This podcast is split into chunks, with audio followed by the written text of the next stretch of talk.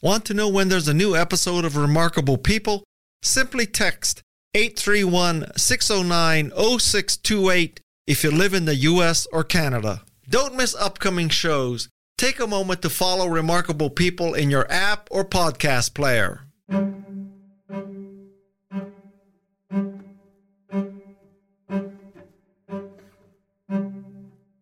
I'm Guy Kawasaki, and this is Remarkable People. We are on a mission to make you remarkable. Helping me in this episode is the remarkable Stanley McChrystal. He is a retired four star U.S. Army general who served for 34 years. He was the commander of the U.S. and International Security Assistance Forces in Afghanistan. He also led the U.S.'s premier military counterterrorism force, the Joint Special Operations Command. He graduated from the United States Military Academy at West Point and the Naval War College. Stan also achieved fellowships at Harvard's John F. Kennedy School of Government and the Council of Foreign Relations. In 2011, he founded the McChrystal Group. It is an advisory team that improves the performance of organizations and mentors the men and women who lead them. Stan is also a senior fellow at Yale University's Jackson Institute for Global Affairs. He sits on the boards of Navistar International Corporation, Siemens Government Technology, and JetBlue Airways. His latest book is called Risk A User's Guide. It is the best book about leadership that I have ever read. At my expense, I sent copies to the president of Sony Electronics, the CEO of Liquid Death, Steve Case, founder of AOL, and Chip Wilson, founder of Lululemon. In my humble opinion, the best part of this interview occurs in the last few minutes when Stan explains what I call the granddaughter's test. Be sure to listen to the very end. I'm Guy Kawasaki. This is Remarkable People. And now, here is the remarkable Stanley McChrystal. Your story about Nixon asking the black person in Ghana after Ghana achieved independence, Nixon asking him, How does it feel to be free? and getting the answer, I wouldn't know, I'm from Alabama. I, I had to laugh out loud. I mean, that was that's just one of the best stories that I have ever heard or read in a book. And the second thing I want to tell you is that I think this is the best book I have ever read about leadership. I don't know if you're a Peter Drucker fan, but I would rank your book right up there with Peter Drucker's The Effective Executive. Well, you're very kind. And just to give you a little bit more background on the Nixon story, my family's from Alabama, my mother's side of the family. So when he describes that, it's got a very personal side to it. If you remember the old movie Mississippi Burning with Gene Hackman about the killings down in Mississippi, it was filmed in our hometown in Alabama. So the little sense of you understand the, the reality of what Alabama in 1957 was and to a disturbing degree still is. I would be doing a service to managers all over the world if they read your book. Because let's face it, most of these business books are bullshit. Like, be open, be transparent, walk around the factory floor. Like, duh. It's funny because I hate business books. I've written two of them and I, I don't really read them. And I basically wrote this last one because there are so many scholarly books on risk and yet we always get it wrong. And so my argument is if we're so good at risk, tell me why we screwed up so much. And that was the, that was the journey we were on. to copy one of the concepts that you used in your top 10 tips, I did a brief pre mortem of this interview. And I thought, what could make it fail? And what would failure be? And the most dangerous failure, I think, is you just get pissed off with me and hang up. I just want to know if there's anything off limits. I know you ran the military action in Afghanistan, so you can handle anything, but I don't want you hanging up on me. So can I ask about Rolling Stone, resigning, Camp Nama, Pat Tillman, or is anything off limits? Nothing's off limits, but you'll find that my answers on some of them may not be what you expect or what what you want to hear. I will be candid, but yeah, anything is fair. Well, hell, now I really want to ask about them. Well, let's start with Camp Nama because people get things and stories get a life of their own. And that was chronologically the earliest. Camp Nama was a, a name, a nickname. We never used it that was given to a base that was next to Baghdad International Airport in Baghdad. And the Special Operations Task Force that I commanded had a base there. It was its main base in Iraq, although we had smaller teams out around the country and then other teams out around the entire region. Our mission was to go after Al Qaeda in Iraq. I took over in the fall of 2003.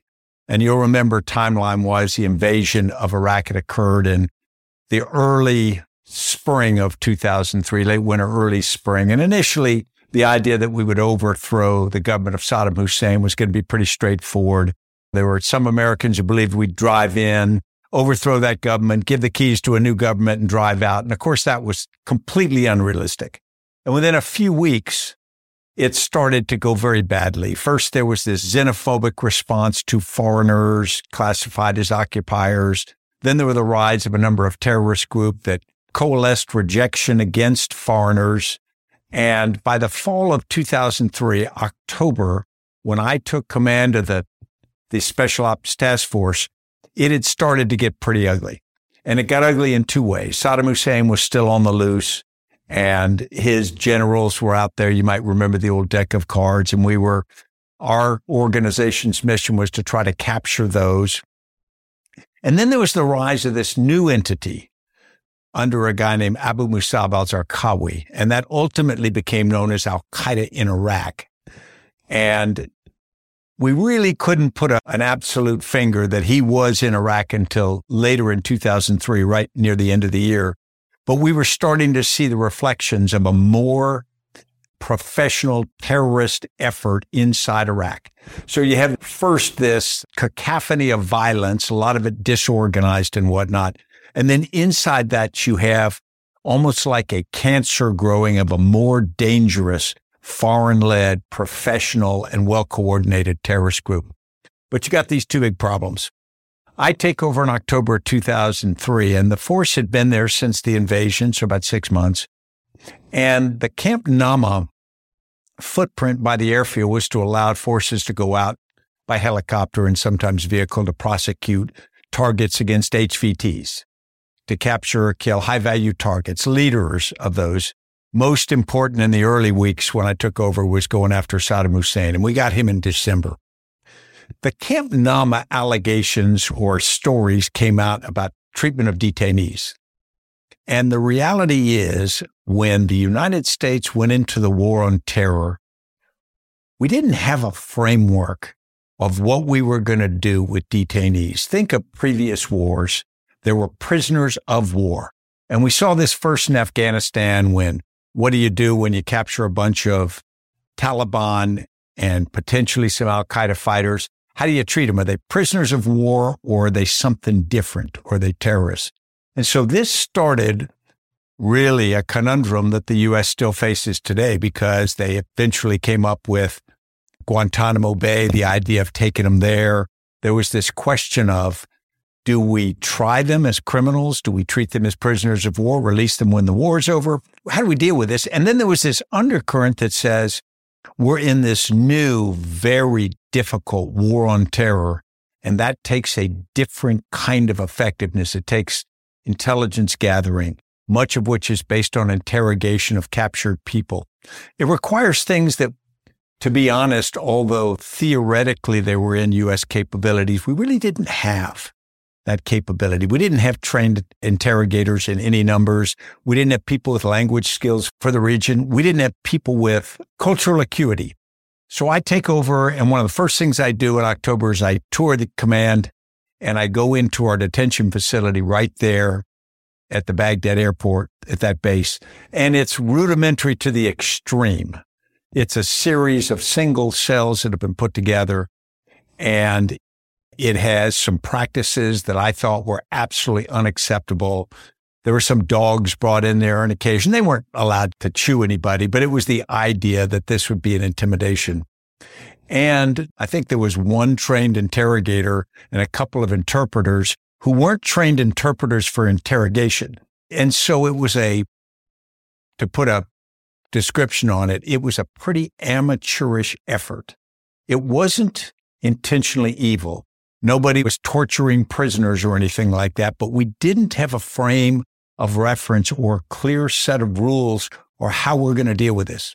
So one of the first things I did when I took command is I told everybody, okay, we've got to clean this up because we can't have an operation run like this because something bad's going to happen. We got to clean it up and we got to figure out what the right way to do this kind of operation is because there's every likelihood we're going to do it for a long time. And if you look historically at counter-terrorist efforts, you have to have an effective way to take captured detainees, interrogate them, treat them the right way, keep them out of circulation, all the things that are necessary.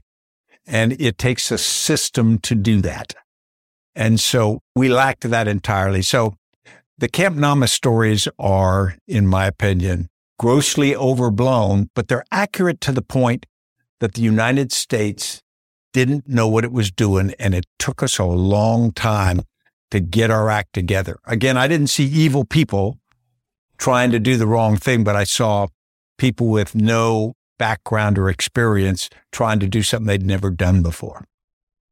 How about Pat Tillman? Yeah, this one I get frustrated with because I will tell you that from my perspective, the death of Pat Tillman is a tragedy.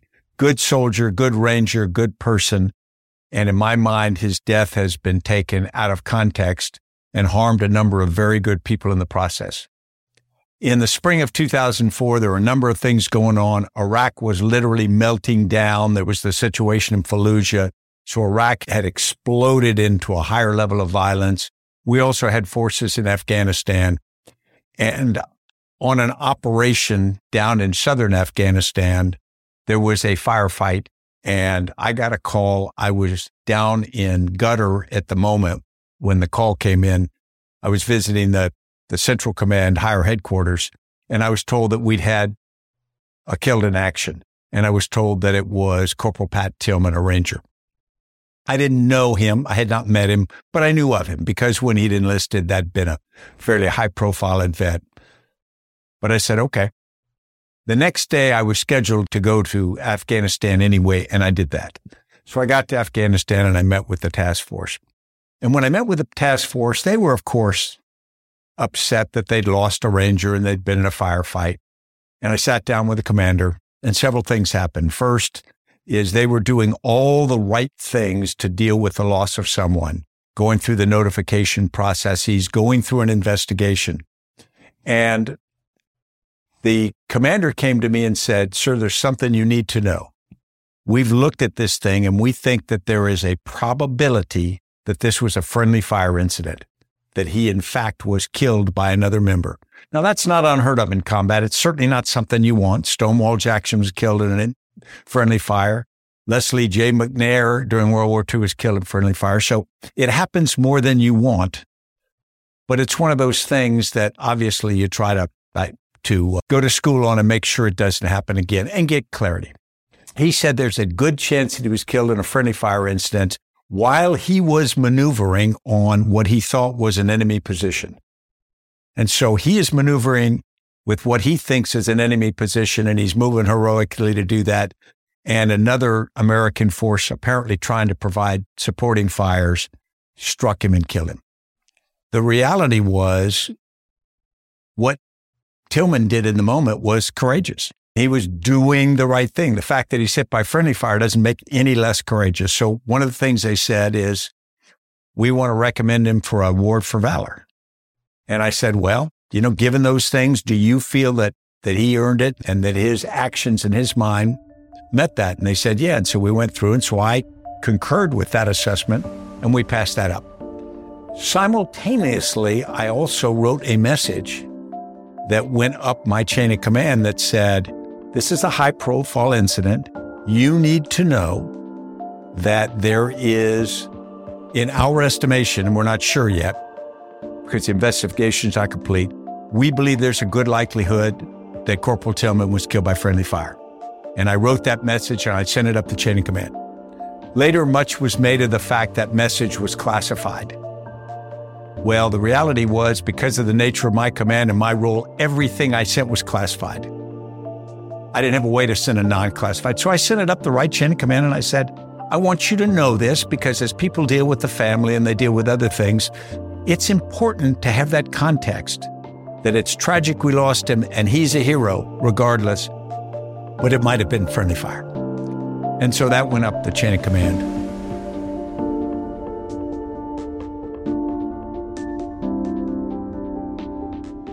Later, there were accusations of people burning his clothes. Well, they did burn his uniform because it was covered with blood and it was a sanitary thing and it was just Rangers doing the right thing. There were multiple investigations of what happened, and I'm convinced it was friendly fire and it was a mistake. But there became this idea that the military is doing a cover up. My response to that, I think there were six, and two years later, they're still coming to me and asking questions.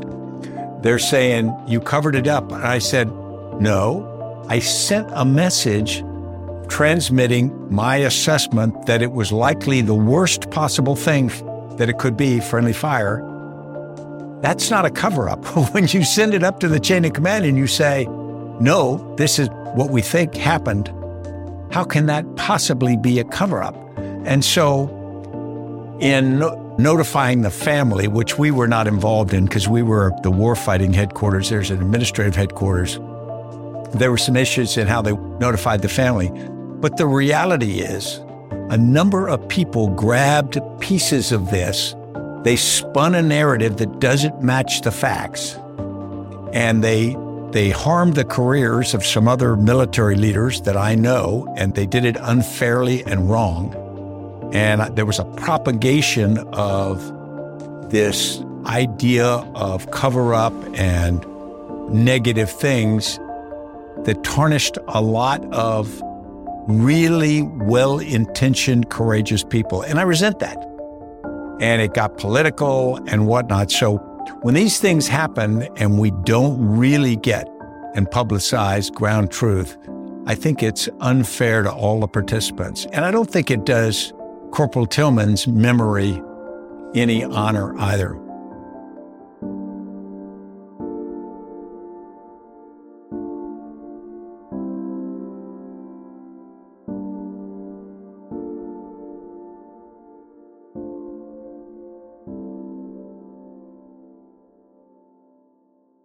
And the last topic is Rolling Stone article you or your staff criticizing VP Biden and you get called back to Washington and you resign or get fired.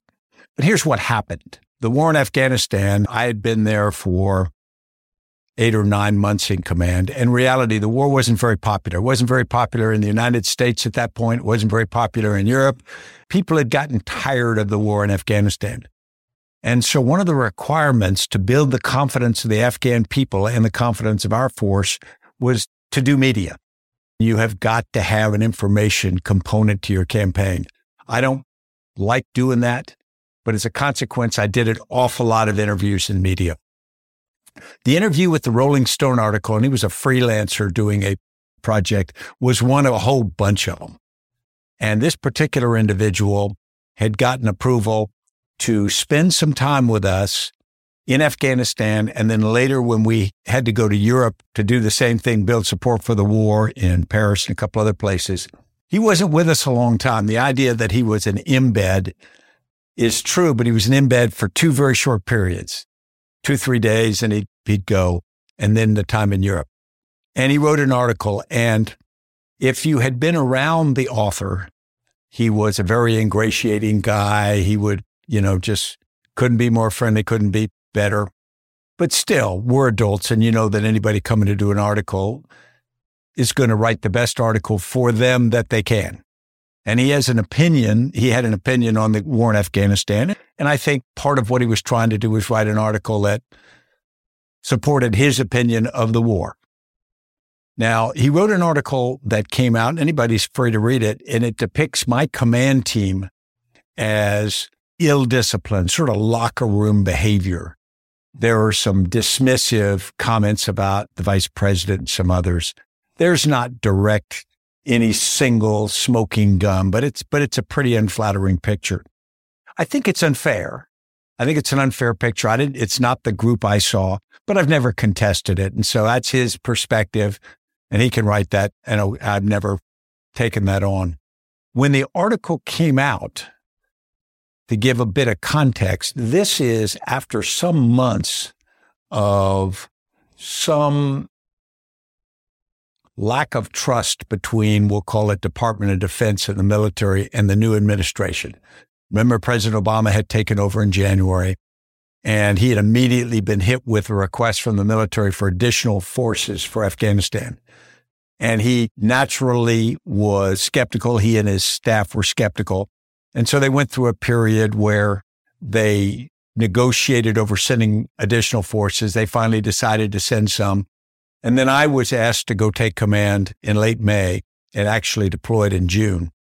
And at that point, there was a fair amount of concern politically in Washington over where Afghanistan is going.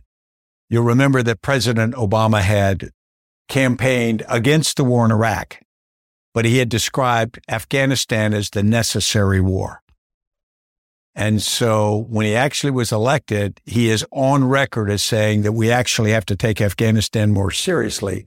And yet the situation in Afghanistan by the fall of 2008 was deteriorating really badly. So he's, he's got the war in Iraq, which seems to be going in a better direction, but Afghanistan is now deteriorating significantly. And it's probably going to require some tough decisions. And so from day one in his presidency, he gets what I think no new president would ever want is something that looks, feels, and smells like Vietnam. And so he's asked to send additional troops, which looks and feels and smells like William Westmoreland asked for additional troops in Vietnam. And so I take over in June. And I'm asked to do an assessment on what we have to do to accomplish our mission in Afghanistan. And of course, the first problem was what's our mission?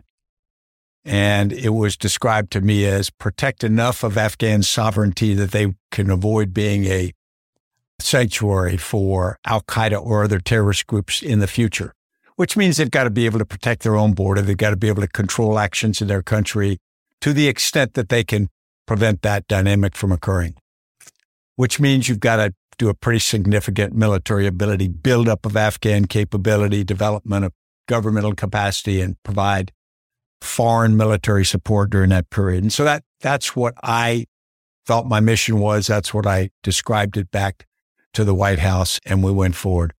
But the point is there's a certain amount of concern in DC and re-examination in the early fall of 2009 about what are we doing in Afghanistan?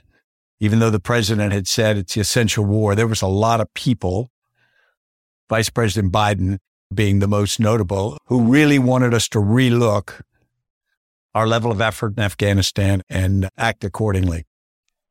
There was a decision making process and actions went forward, but that's all the background to give you the, the sense that there was a level of distance, I'll call it, and in some cases, mistrust on individual levels between the administration and the military. Now, there's been this picture painted later about this cabal of generals who get together and lock arms and want more troops. If there was one, I never saw it. I certainly wasn't part of it, and I certainly think I would have been. Just didn't happen. That's just not true. Instead, the military is trying to do what they think is right. Now, they see the problem from a different perspective than someone in DC might, but, but that causes the problem. Then you get into the Rolling Stone article.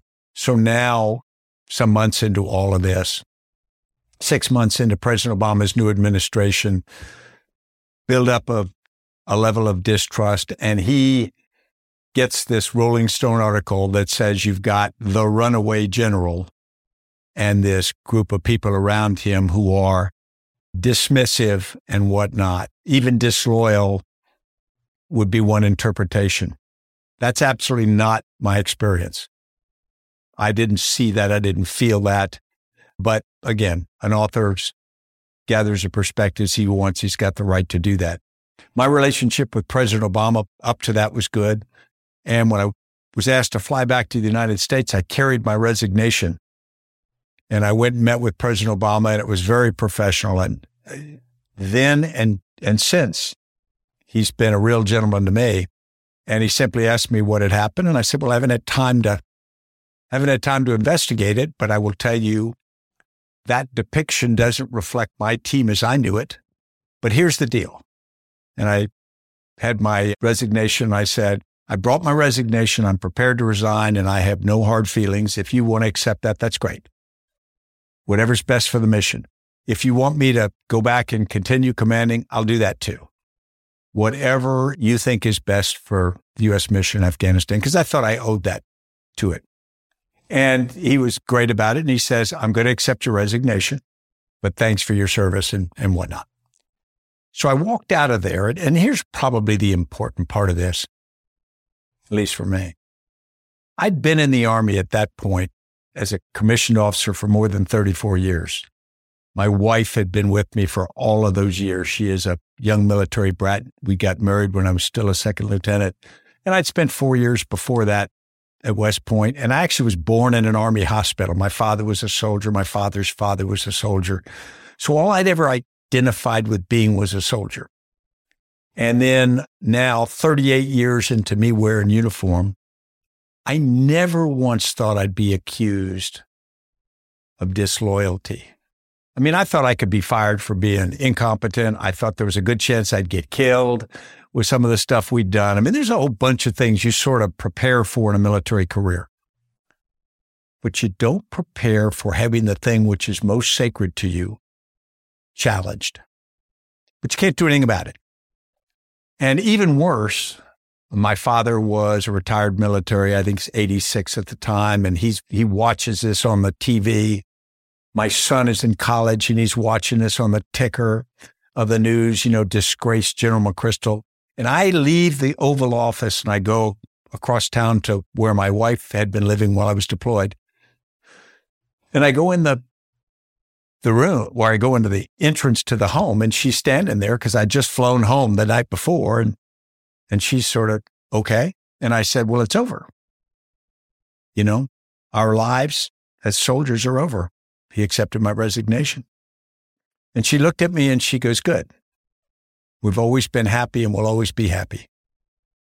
And we made a decision in that moment without shaking hands or hugging on it. We made a decision to live our life focusing forward. And what that meant was I wasn't going to spend any time re-adjudicating it. I wasn't going to go out and write and argue and say I got screwed or whatever, because that's irrelevant. What matters is the people who believed in me before. I wanted to conduct myself going forward so that what they saw from my conduct justified. Yeah, I believed him and, and I was right to do that. The people that had trusted me could look at me and say, I trusted him and I was right to do that. And you can't spend a lot of time being bitter about things that you think may not have been fair because the end of the day, nobody cares. The only people really care are you. And so it's been the best decision of my life, assisted by my wife, to focus forward. And so it's 12 years ago.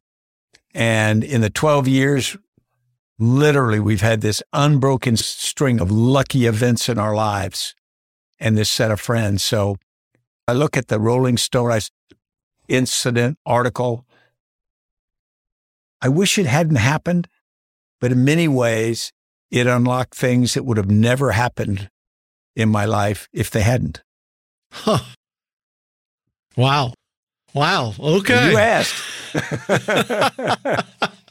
so now that I know you won't hang up on me, I have to say that for many people listening to this, the military is kind of a black box. We really don't know how it works. And we get snippets of some retired Marine general on CNN, et cetera, et cetera. But can I ask you a series of questions about the military that might educate people so we understand this better? As long as up front I can say, remember, this is one guy's opinion. And so everybody okay. should discount it accordingly. Okay. But what a guy. Going into your book, tell me if I'm imagining this, but would you say that Putin is the modern day Edward Braddock. wow, that's a that's a hurtful comparison.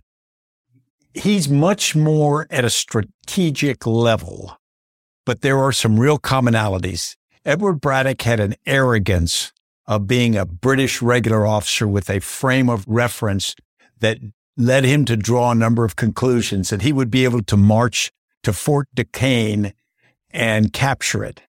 But if you step back and look at it, he had to go hundreds of miles through absolute wilderness, relying on logistics that were in many cases provided by colonial contractors, which weren't very reliable. And so there's a lot of truth to that. I mean, what he tried to do was unrealistic from the outset with the assets he had.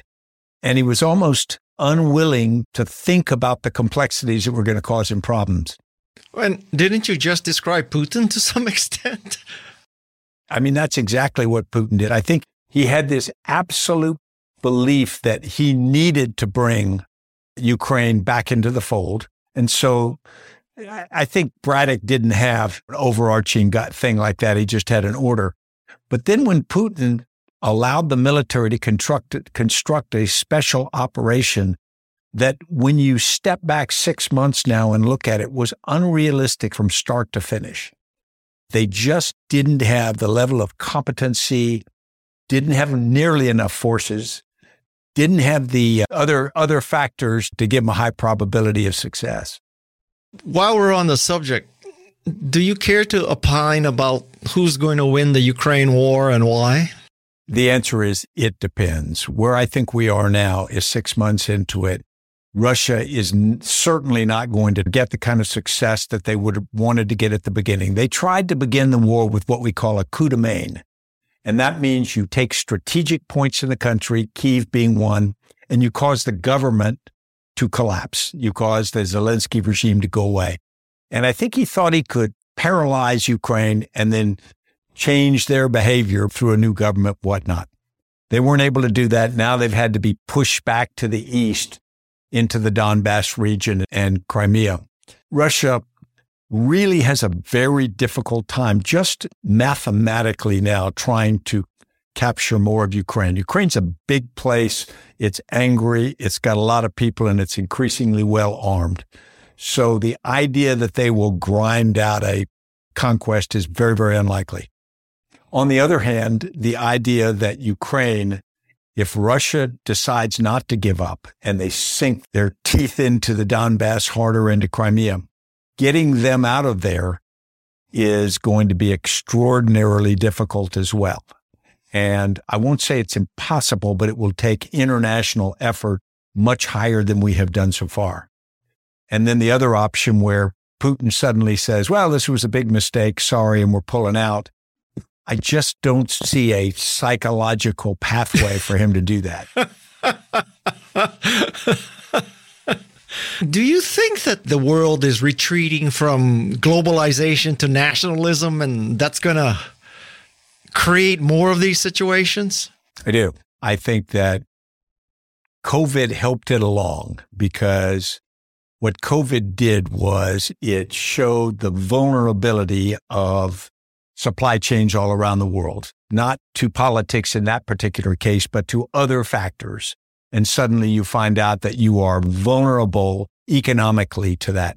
So that's one impetus. But the other impetus is it's now been almost 20 or so years we've been seeing this move away from democracy towards more authoritarian leaders and the ability to control I would not have predicted that in 1989 or 1990, 1991. I thought we were actually going in a direction where liberal democracies had momentum that were unlikely to stop. And I thought things like the internet and globalization would reinforce that, but it hasn't. In fact, what we found is things like social media and information technology and other things in many ways reinforce the ability of instead of it shining light and transparency, what it's allowed to do is people to use disinformation and misinformation. So I think we're in for a period, we'll call it a decade more of actually a rising level of authoritarian government and more hyper nationalistic governments. And of course, historically, when we see that, the chance of major wars goes up significantly because the players that are involved and the dynamics in those kinds of government often they benefit from wars of adventure and whatnot. And so I think we enter an extraordinarily dangerous period for at least the next decade as this rises rather than has fallen. Up next on Remarkable People. But the reality is you're constantly building. And I would argue that in many cases, in the moment of crisis, the leader is not important. They've either done their job beforehand or they haven't. Listeners of the Remarkable People podcast will learn from some of the most successful people in the world. They provide practical tips and inspiring stories that will help you be more remarkable. If you live in the US or Canada, text 831 609 0628 to get notified of each new episode. Welcome back to Remarkable People with Guy Kawasaki. Do you think that in the situation we're now in, it's like we're in a war without getting our hands dirty. All we have to do is send over missiles and just get Congress to approve more expenditures, but we're not risking any lives. Is that a fantasy kind of war? Is this not the ultimate beta test for all these new missiles and radars and all these things that now we can really see how it'll operate? I mean, to use the old breakfast analogy, are we just being the chicken and not the pig making this breakfast? I'm going to answer in two ways. First, as a retired military guy, and then as just a an individual. As a retired military guy, you're exactly right. This is like Spain in the late 1930s before the Second World War, when the various players that later fought in the Second World War, Soviet Union, Italy, Germany, all used it as a testing ground for equipment they developed and tactics and techniques and whatnot. So the answer is we can do that. And to be honest, we should do that. Were I in uniform now, I'd be advocating very strongly that we need to be pushing equipment there that we want to, as you say, beta test. We need to, to see how it works and what changes have got to be made. Now, let me step just as a citizen though. There is a danger whenever you think that you're in a war without risk. For example, in the 1980s, we supported the Mujahideen through Pakistan to fight the Soviet Union in Afghanistan for about a decade. And the Afghans lost 1.2 million Afghans fighting. We didn't lose people, but we just provided money. And it felt like a sort of clean, nice win. We gave the Soviet Union their Vietnam and, and we didn't get our hands dirty, as you said. I think we need to be careful with that because if you went to Russia right now and you asked the average Russian, not just Vladimir Putin, but you asked the average Russian, are they at war with the United States? I think we'd be surprised what a large percentage would answer yes. Be- because I think that they believe between sanctions and then the fact that we are very openly providing weapons that are killing Russian soldiers they probably say, yes, we're absolutely at war with the United States. Now, it doesn't matter that you and I think that the Russians were wrong and we've got a reason to do that. What matters is in the minds of those Russians who believe that they're at war with the United States and it's a very small step for that to become a shooting war. So I think that what the United States has got to do is first get very realistic about that. I personally believe we need to be robust in our support of Ukraine, but we need to, to be open eyed. And our Western allies need to be open eyed. This is not a risk free activity we're doing. It's not a freebie. We don't get to just kill Russians through Ukrainians and, and get to watch from the sidelines. There's every likelihood that if it gets difficult enough for Vladimir Putin, he will take actions that raise the cost to us. He's done some actions with gas to Germany and whatnot, but he could employ tactical nuclear weapons and he could, he could employ a number of other things that would increase the risk of our activities there. Let's say that Russia loses the war. but it has the humility to learn from the loss and the discipline to make corrections. Therefore, it becomes more dangerous. So, Russia losing the war could be bad, and now we have the mother of all unintended consequences?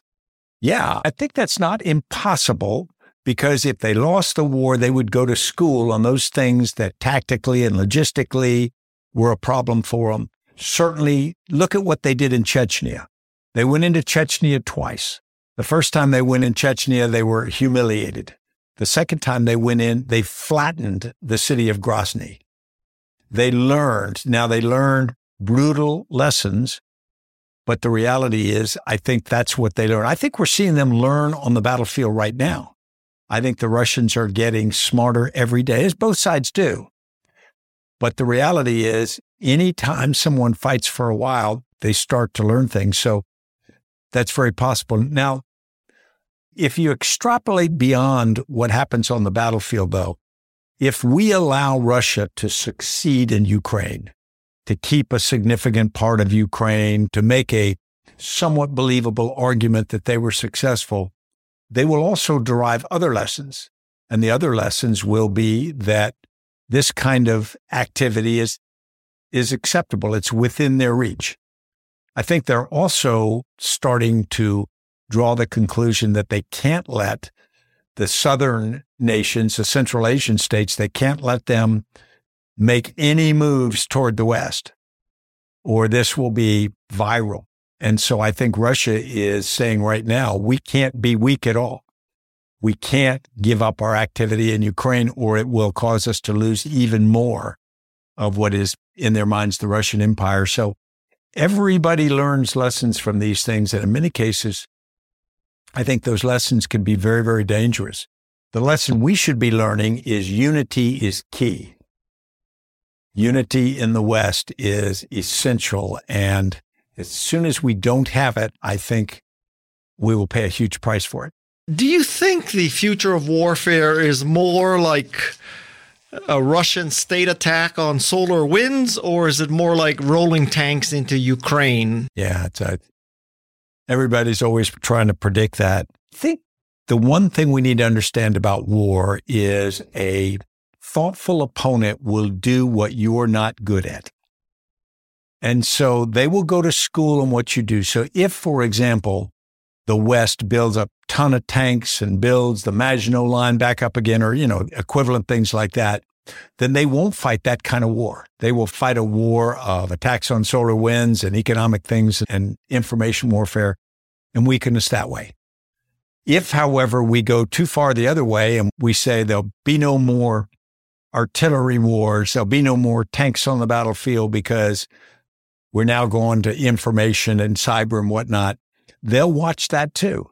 And they will, they will punch where we are not. So what does that mean? Do we have to be strong at everything and everywhere? And the answer is you can't do that. So you have to be good enough. I personally think the future of war is going to be a smaller military component, but a very lethal part of it like we're starting to see with these very accurate HIMARS missiles being used in Ukraine. Unmanned aerial vehicles, things like that. So it will be very lethal on the battlefield and it will be very intel based. But really, the war in Ukraine, if you want to go to school on it, this has been an information war. Because if you think about it, before the invasion, go a year ago, most of us cared about Ukraine, but we didn't care very much. And if Russia had invaded suddenly and succeeded, there are a lot of people who said, would have said, you know, we don't like that. It's too late to do anything. It's just the way it is. That's what Russia can do. Instead, what happened was because there was this buildup and then a delay for the Olympics, I believe, and, and Russians massed on the border for too long before they went in, the Biden administration was able to put out intelligence and say, look, they're going to invade. And so for a period of weeks, they worked an information campaign against the Russians that said they're about to do something horrible. And they made the, the world take notice. And then the most effective information war campaign I've ever seen has been waged by President Zelensky and his team. And unless you are confused, we're the target. He is waging it on us, but we are actually happy about that. We've embraced Ukraine almost like the embattled defenders of the Alamo. President Zelensky has been the perfect role model, heroic leader. Look how he dresses. Look how he meets foreign leaders. Look at how he looks at the camera and he says direct, brave things. He's emboldened us, but he has, he has won so far the information war because outside of Russia, almost everyone thinks that the Ukrainians are the good guys and the Russians are the bad guys. And so to get to your point of the future of war, I think that's going to be a huge component of every war. It's always been part of it, but it will be more powerful than ever. And so I think that sides which leverage it thoughtfully and aggressively are going to be disproportionately successful. I've wondered why every day we see a drone showing HIMARS or something destroying Russian tanks and people. How come we never see the Russian drone destroying the Ukrainians? Do the Russians not have video cameras? Well, it's it's partly our media has bought into it. We do see Russians destroying, but what do we see them destroying? Railroad stations and killing civilians, markets. And so what Ukraine is putting out is look at all these horrible things the Russians are doing with these high-tech weapons, civilians. And what you're seeing on the other side is Look at this U.S. supplied weapon killing an evil Russian tank. Nobody likes a Russian tank, so it's, it's okay to kill them. Forget that there's a crew inside that's dying. And so it's part of that information warfare activity that's done really well. Now, if you were in Russia, you'd be seeing something different. It's a, a different picture being painted. Let's say that you're Secretary of Defense of Taiwan and you're watching this do you say to yourself, boy, tanks and aircraft carriers are no longer necessary. We just need a soldier with a hand carried missile or a mobile missile, HIMARS and, and DJI drones. So are, are tanks and aircraft carriers obsolete at this point or they still serve a purpose? They, they still serve a purpose and it will be for some time because tanks on the ground in Taiwan and then aircraft carriers in Overwatch, they raise the cost of a Chinese assault on Taiwan. They make it very, very costly.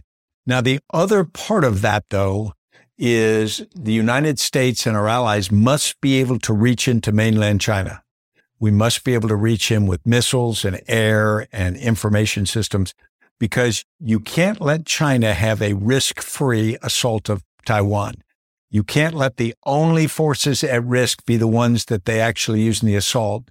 You've got to keep mainland China at risk because again, that ratchets up the cost or the risk for them. And so if you can keep that cost high enough, President Xi Jinping will always have to go, wow, I'm just not sure that this is worth it. If we ever let that cost slip low enough, then and suddenly it's a completely different calculation. And he has said that he is committed to bringing Taiwan back into the fold. But don't you think that so many political leaders have used the slippery slope theory to justify war? That if Vietnam goes, then Asia goes, and pretty soon Asia's all communist, and next thing you know, the world's all communist, and so we got to go to war now. Is the slippery slope really as slippery as political leaders would like to make it? Yeah, it's always in the eye of the beholder. And of course, after the fact, it looks different. Southeast Asia are now allies. And the time in Vietnam, you look back and say, well, that was probably unnecessary. Now, arguably, it was not. You can make an argument that the effort in Korea and Vietnam both had an effect on the Soviet Union and China and whatnot. So, I mean, there's a counter argument, but you're right. The slippery slope. The problem is, how do you judge that? If you allow, you know, in 1938, if we looked at the Third Reich, Adolf Hitler is starting to make moves we could have stopped him in 36 in the Rhineland. We could have stopped him in 38, Czechoslovakia. There was a series of times when it is believed that resolve against him would have stopped him in his tracks. And of course, we didn't. Now you look at Ukraine And you say there's an argument that says, well, you know, Ukraine, some parts of its history, it's been part of Russia. Why don't we just let it be part of Russia? It's not worth it. Or Taiwan. So hard to decide where that point is that you have to be strong. I personally think Ukraine is a place where the West needs to be strong now, particularly because of Vladimir Putin and the nature of that leader. The question of Taiwan is a little murkier. And of course, what the argument they are trying to make is, hey, it's part of China. What are you worried about? Just let the natural thing happen.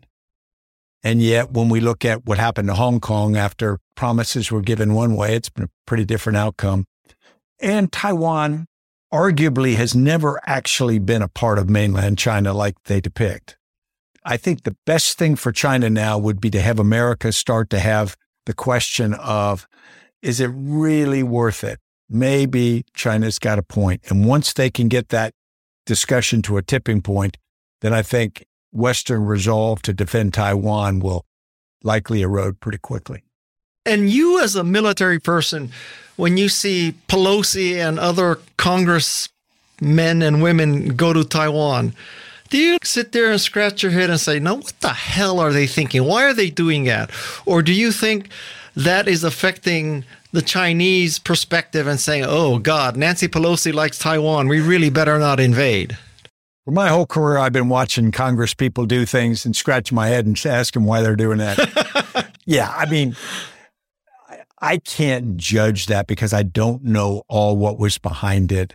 I do think it's, it is requires thought when our elected officials below the national level, forget the president, vice president, whatnot, but elected officials, they go off and they start making foreign policy through their actions.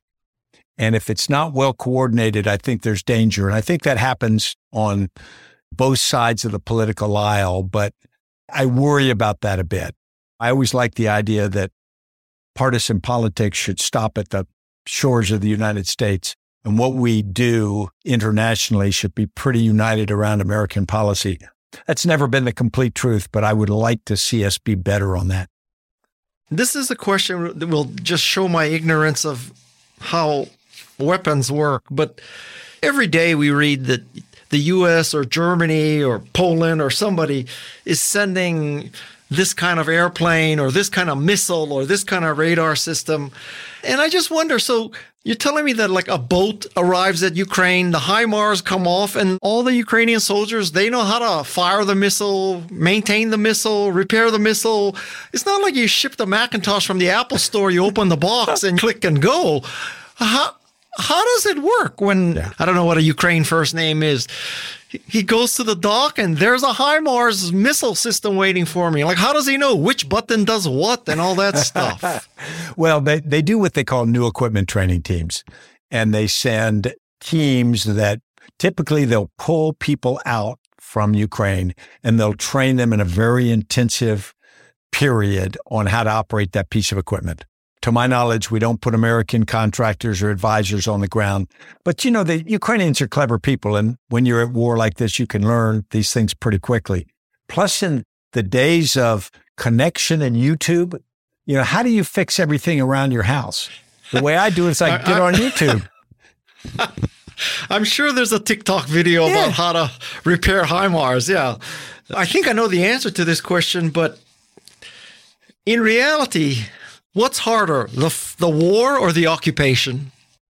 It's not making one be different from the other because the reality is the initial war, as most people would define it, going in and overwhelming the enemy's forces on the ground, getting to their capital or whatever your objective is, is, is hard, but it's not that hard. It's pretty straightforward.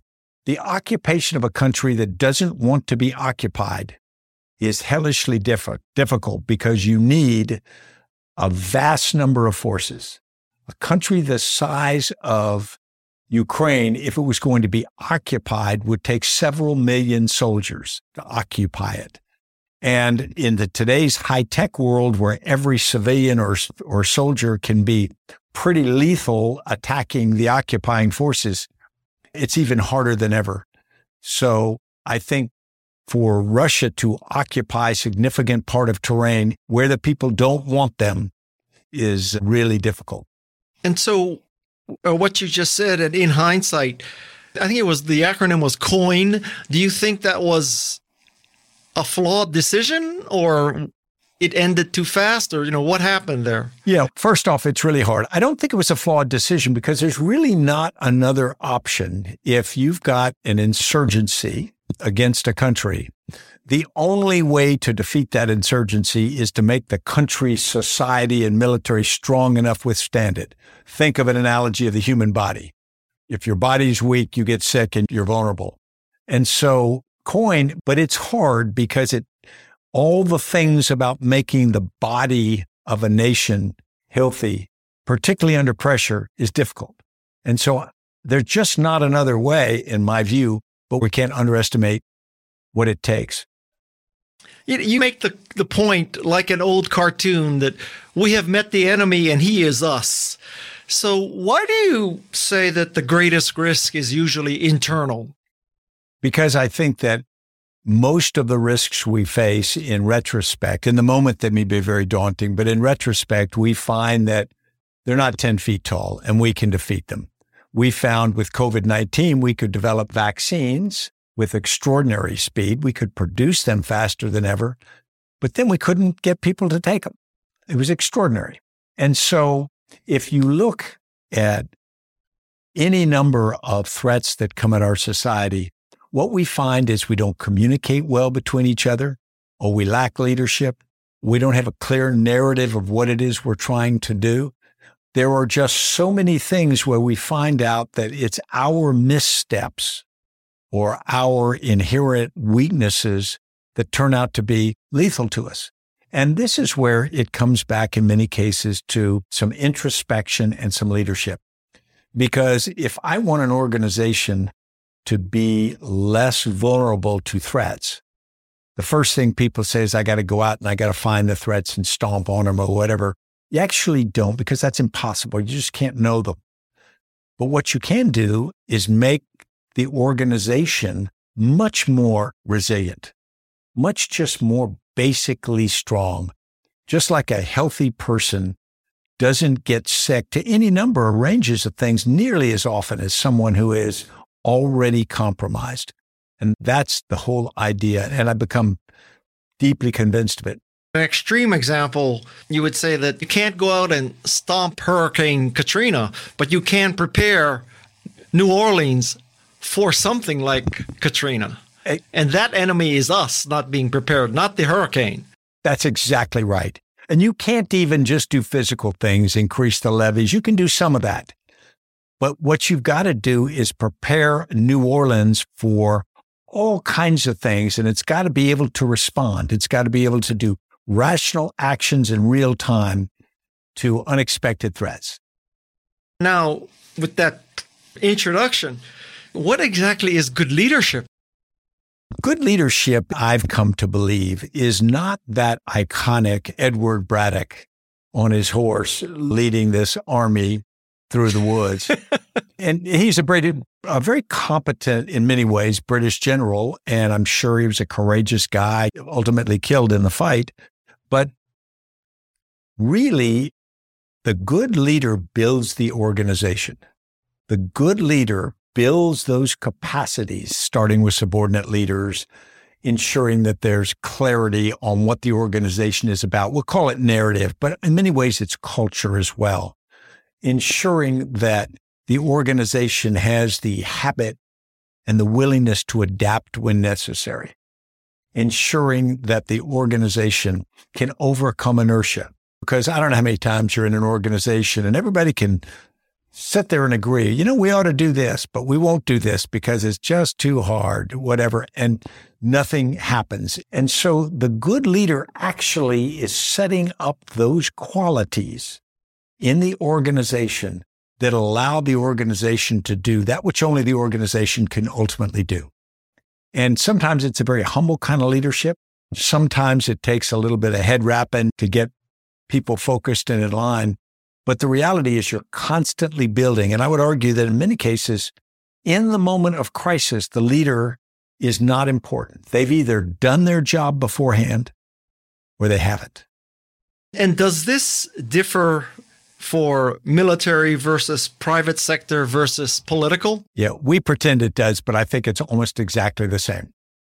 There are some different terms we use, and we expect the military leader to, to act a certain way, but the basic requirements are identical. A lot of your discussion was about recognizing and reducing bias. And I want to know how we recognize and reduce bias. I think the first part is much more doable, recognizing bias, because reducing bias is something we will all work on, but it's challenging because we just have it. If you know you've got it, in some cases, you can, can step away from it. You know, biases come up because of your background, because of your experience, because of your race, because of any number of things. You just are going to see the world a certain way. And then, as we outline in the book, sometimes you're going to see it in the way that's in your interest. So, for example, we talk about slavery in the pre Civil War American South. You know, slavery had been a point of argument for decades, and there had been all these philosophical books written on it and arguments. And I'm reading a long book on the struggle inside the U.S. Congress in the 1830s over it. So people had a really clear idea of what the question was. But if you step back it was in the interests of a significant part of the South to have slavery. It was in their economic interest, and then it was in their political interest to have it. And it was absolutely not in their interest to do away with it. So they are going to believe in it. They almost have to believe in it because cognitive dissonance says you won't do something that you think is wrong for very long. You'll change what you think. And so, as a consequence, you have a whole group of people who convinced themselves that slavery was in the best interest of the nation and of the slaves themselves. The argument that they'd be in the jungle and they, they wouldn't be able to take care of themselves. And so, we step back now 160 years later, and it looks ludicrous. But it's not ludicrous because take on some things in our own lives right now there are certain things about the free market economy, about our ability to maybe to make choices where our children go to school or any number of things that become pretty emotional.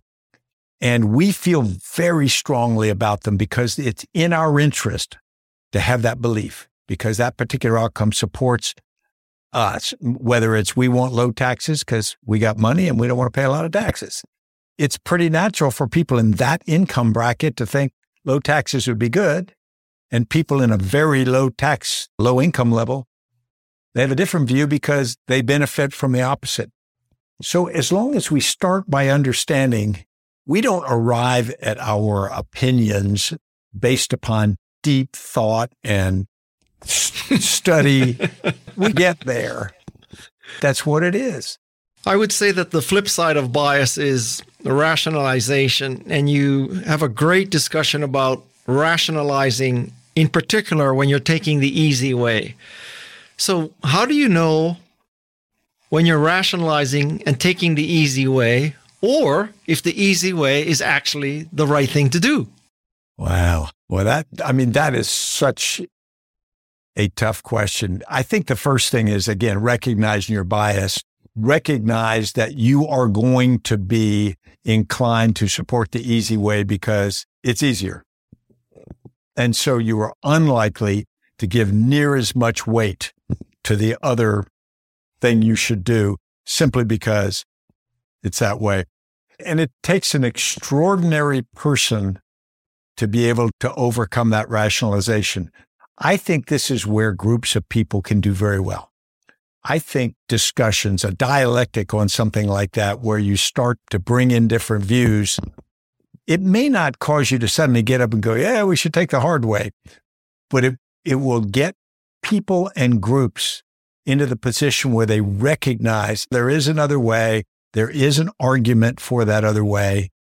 We should consider that. And sometimes just to be a member of the group, to show your willingness and the importance to you of being a member of the group, you will make better decisions. You will go along with better decisions when it would be less inconvenient not to.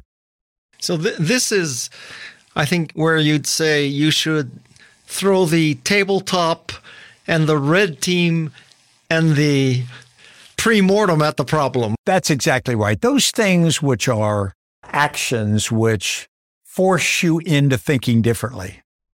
The, the red team kind of thing, which forces a different look at what you're doing, or the pre-mortem, or that sort of thing. Those are critical because they get you out of your comfort zone.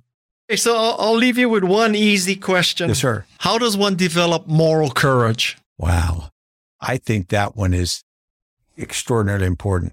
I think introspection. You have got to set yourself some test for those decisions. The test that I use for my decisions is my granddaughters. I've got three granddaughters. They live next door to me. I'm very close to them.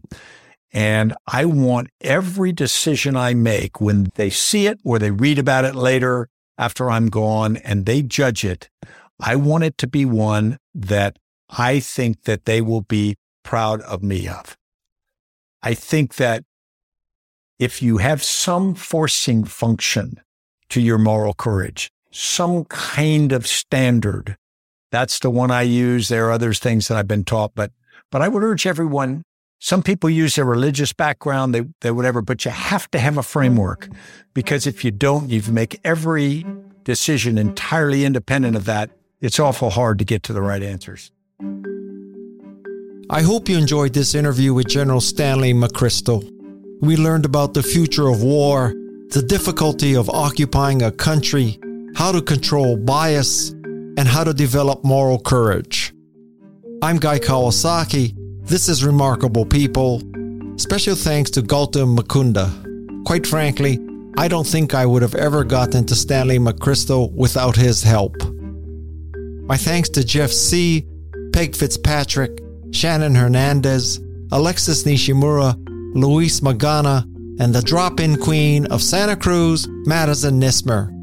We are the Remarkable People team on a mission to make you remarkable.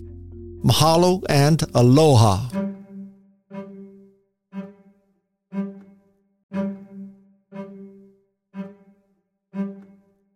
Thank you to all our regular podcast listeners. It's our pleasure and honor to make the show for you. Knowing that you like our podcast makes all the difference to us. Please follow the show in your favorite podcast app or find the latest episode every Wednesday at remarkablepeople.com. This is Remarkable People.